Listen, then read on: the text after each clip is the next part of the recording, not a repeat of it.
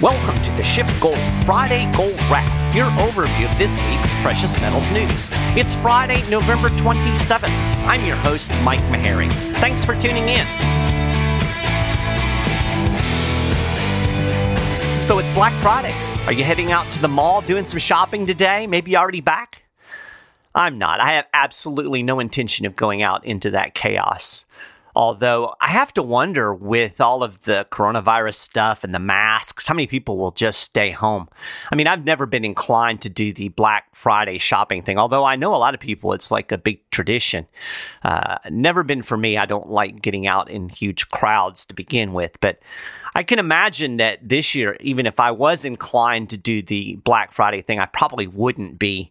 Like I said, it's just a hassle going out. I find myself all the time thinking, oh, I'm going to go. Eh, nah, because I don't want to put on the mask and deal with all that stuff. Uh, so it'll be interesting to see how this Black Friday plays out. I imagine it's going to be pretty good for online retailers, maybe not so much for brick and mortar. Anyway, I hope you had a great Thanksgiving holiday. I have to admit, I'm still stuffed from our meal yesterday, but uh, it was a good day.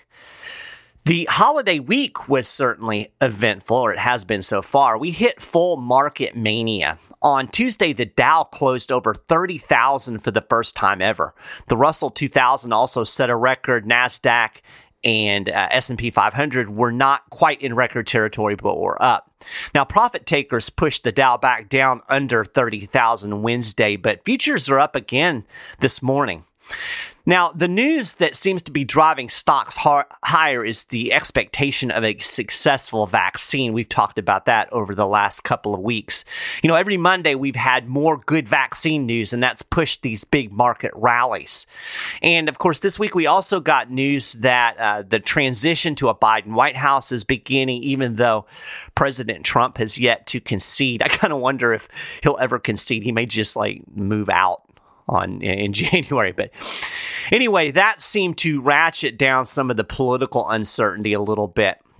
So we've got this huge surge in risk on sentiment, and people are buying stocks, oil's up. Now, on the flip side, weekly jobless claims came in at 778,000 last week. That was about 40,000 more than what was expected. Um, it was also the third straight week that this number has increased.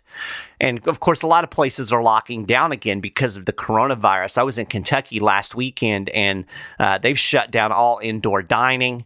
And I saw a headline yesterday that California has actually shut down outdoor dining. And, you know, it boggles my mind that since all of this started back in March, we still really haven't seen weekly jobless claims below the record that was set during the financial crisis. So we've had week after week after week of uh, unemployment claims that are higher than what we saw at the very peak of the Great Recession. And it also boggles my mind that nobody seems to think that there could possibly be any long term consequences to all of the economic carnage that have been caused by these lockdowns. There's still this persistent idea that somehow we're just going to, you know, pop right back to normal. Everything's going to be great again. And of course, you know, I've, I've talked ad nauseum about the fact that the economy wasn't great uh, even before the pandemic. It's certainly not going to get great all of a sudden just because we've got a vaccine. I mean, I've talked about the number of small business closures before on this show. Some 60% of the small businesses that shut down during the pandemic still haven't reopened. Uh, that's based on Yelp data. And according to a study by Brookings that was released back in September, more than 420,000 small businesses had closed their doors permanently since the beginning of the pandemic. That's like 7.1% of all small businesses in the United States. That's significant contraction in the economy. But of course, we don't have to worry about any of that because we're going to have a coronavirus vaccine. And of course, we have the Fed, which, as I've been saying for months now, is really far more important to the markets at this point than any economic data, and quite frankly, more important than the vaccine. I mean, just look back over the last decade or so. The Fed has been the constant, right? It was kind of funny when the Dow cracked 30,000. Trump held what maybe the shortest press conference in history. It was like a minute and a half long. Uh, he said the stock market's just broken 30,000. Never been broken that number. That's a sacred number, 30,000, and nobody thought they'd ever see it. Of course, he was basically taking credit for it. That's why he held this little press conference. But didn't he tell us that if Biden won, the market was going to crash? Oops. Remember, after Trump beat Hillary Clinton, he took credit for the rise in the stock market right after the election, so before he even took office, saying that the markets were optimistic about his presidency. Remember that? He was going to make America great, and the markets were anticipating greatness. So, if we're going with that reasoning, does it not follow that the markets now must be very excited about the economy because of a Biden presidency? Geez, those words just sound weird coming out of my mouth. People excited about the economy because of Joe Biden. Look, that's not a thing. The reason the stock market went up after Trump won, and I'm talking big picture here, was the Fed. Just like the reason that the stock market went up during the last Obama term was because of the Fed. You know what people were really jazzed about this week? The prospect of former Federal Reserve Chair Janet Yellen serving as the Treasury Secretary. I mean, she is the queen of monetary doves, right? I mean, how long did she leave rates at zero? Years?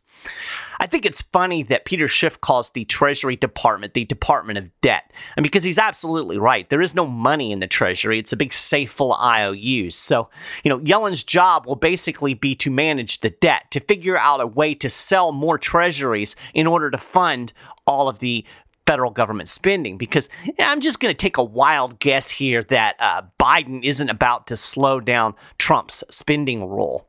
In fact, Yellen has been running around for a while now begging for more government fiscal stimulus. So, you know, Yellen's perfect for this job because uh, they're going to have to sell an awful lot of debt to the Federal Reserve. And of course, you know, Yellen having worked over there, she's buddy buddy with those people, which really should kind of erase this whole idea of an independent Fed. So, yeah. Who is going to buy even more American debt? Who is going to be stupid enough to buy all of these treasuries that are flooding the market? Yes, the Fed. I mean, the central bank is already backstopping all of this government borrowing and spending. In Q3, the Federal Reserve bought $240 billion in U.S. treasuries. That brought its total treasury holdings to $4.44 trillion. Get this the central bank now holds a record 16.5% of all of the U.S. debt load. In the last 12 months, the Fed has doubled its holding of treasuries, adding a staggering $2.4 trillion in U.S. government bonds to its balance sheet. Most of that has been just since March. The Fed's total share of U.S. debt has spiked from 9.3% in Q1 to that 16.5%. Now, get this. In March and April alone, the Fed bought $1.56 trillion worth of treasuries. During that same time, the U.S. Treasury issued $1.56 trillion in bonds. In other words, in effect, the Fed monetized 100% of the new federal debt that was accumulated in March and April. You know, of course, the Fed still claims that it's not monetizing debt, which is a bunch of BS. The fact is, without the Fed soaking up trillions of dollars in treasuries, the glut of bonds on the market would crash the price and it would push interest rates up, something that the Federal Reserve cannot allow to happen. So the Fed monetizes the debt via quantitative easing. The central bank buys bonds on the open market with money created out of thin air. This creates artificial demand and pushes interest rates artificially low. This is what the Fed does. Without the Fed's intervention in the bond market, it would be virtually impossible for the US government to borrow money at the current level. Interest rates would have to soar in order to entice average investors to buy US treasuries. The market would collapse. So here we are. We have the Fed. The Fed is keeping this whole system afloat. And everybody knows the Fed is going to keep on doing the money printing. And that's why you have the Dow around 30,000 in the midst of a massive economic downturn. The crazy thing to me is that gold is struggling in this environment. We had another big sell off early in the week. The yellow metal is barely holding support at $1,800 an ounce. You know, people are so tunnel visioned on a vaccine and the hope of some normalcy coming down the pike that they aren't really paying attention to the tsunami of dollars that is coming down the pike. It's inflation on an unprecedented scale. But, Mike, there is no inflation. Are you kidding me? The Dow broke 30,000 in the midst of a pandemic. Hell yes, there's inflation. Anyway, I've been harping on this for weeks. So I want to wrap this show up with more of a big picture take. So consider this. The primary response to effectively shutting down the economy was simply to create trillions of dollars in new money and hand it out. Voila, problem solved. Despite the fact that nobody was working, services weren't being provided, and products weren't being produced, everything was going to be okay because everybody still had plenty of dollars in their pockets. Now, to me, it seems self evident that despite the government handing us $1,200 checks and making it possible for us to borrow trillions of dollars, we aren't really better off after being locked down for weeks on end. So, why do so many people buy money printing as a legitimate cure for economic woes? This monetary myth making is rooted in a fundamental misunderstanding of money. Most people confuse money with wealth. Now, I can see why this happens. After all, most wealthy people have a lot of money, right? Money and wealth are often found together. But in reality, they are very different. Now, I'm pulling a lot of this here from an article by economist Bryce McBride that was uh, printed over at the Mises Institute. He does a really good job of differentiating between money and wealth. The key thing here, the takeaway, is money is not wealth. Now, think about this for a minute. You might you might be yelling at the uh, your podcaster right now, but just think: a dollar bill doesn't really have any use, right? I mean, I suppose you could burn it if you're cold, or you could use it to write notes to your kids. But in and of itself, physical fiat money doesn't have very much utility. Its only purpose is to facilitate the exchange of goods and services, real wealth. You could have hundreds of $100 bills, but if there are no products to buy or if nobody is offering any services, the dollars are worthless. A healthy economy needs actual wealth, not just a big pile of money. Here's how McBride defines wealth useful goods and services, and perhaps more crucially, the productive resources needed to create useful goods and services are wealth. A loaf of bread is wealth, as are the farms, factories, and human labor and ingenuity that are needed to grow and process the crops necessary to produce it. On the other hand, money is a tool that effectively transforms one kind of wealth into another.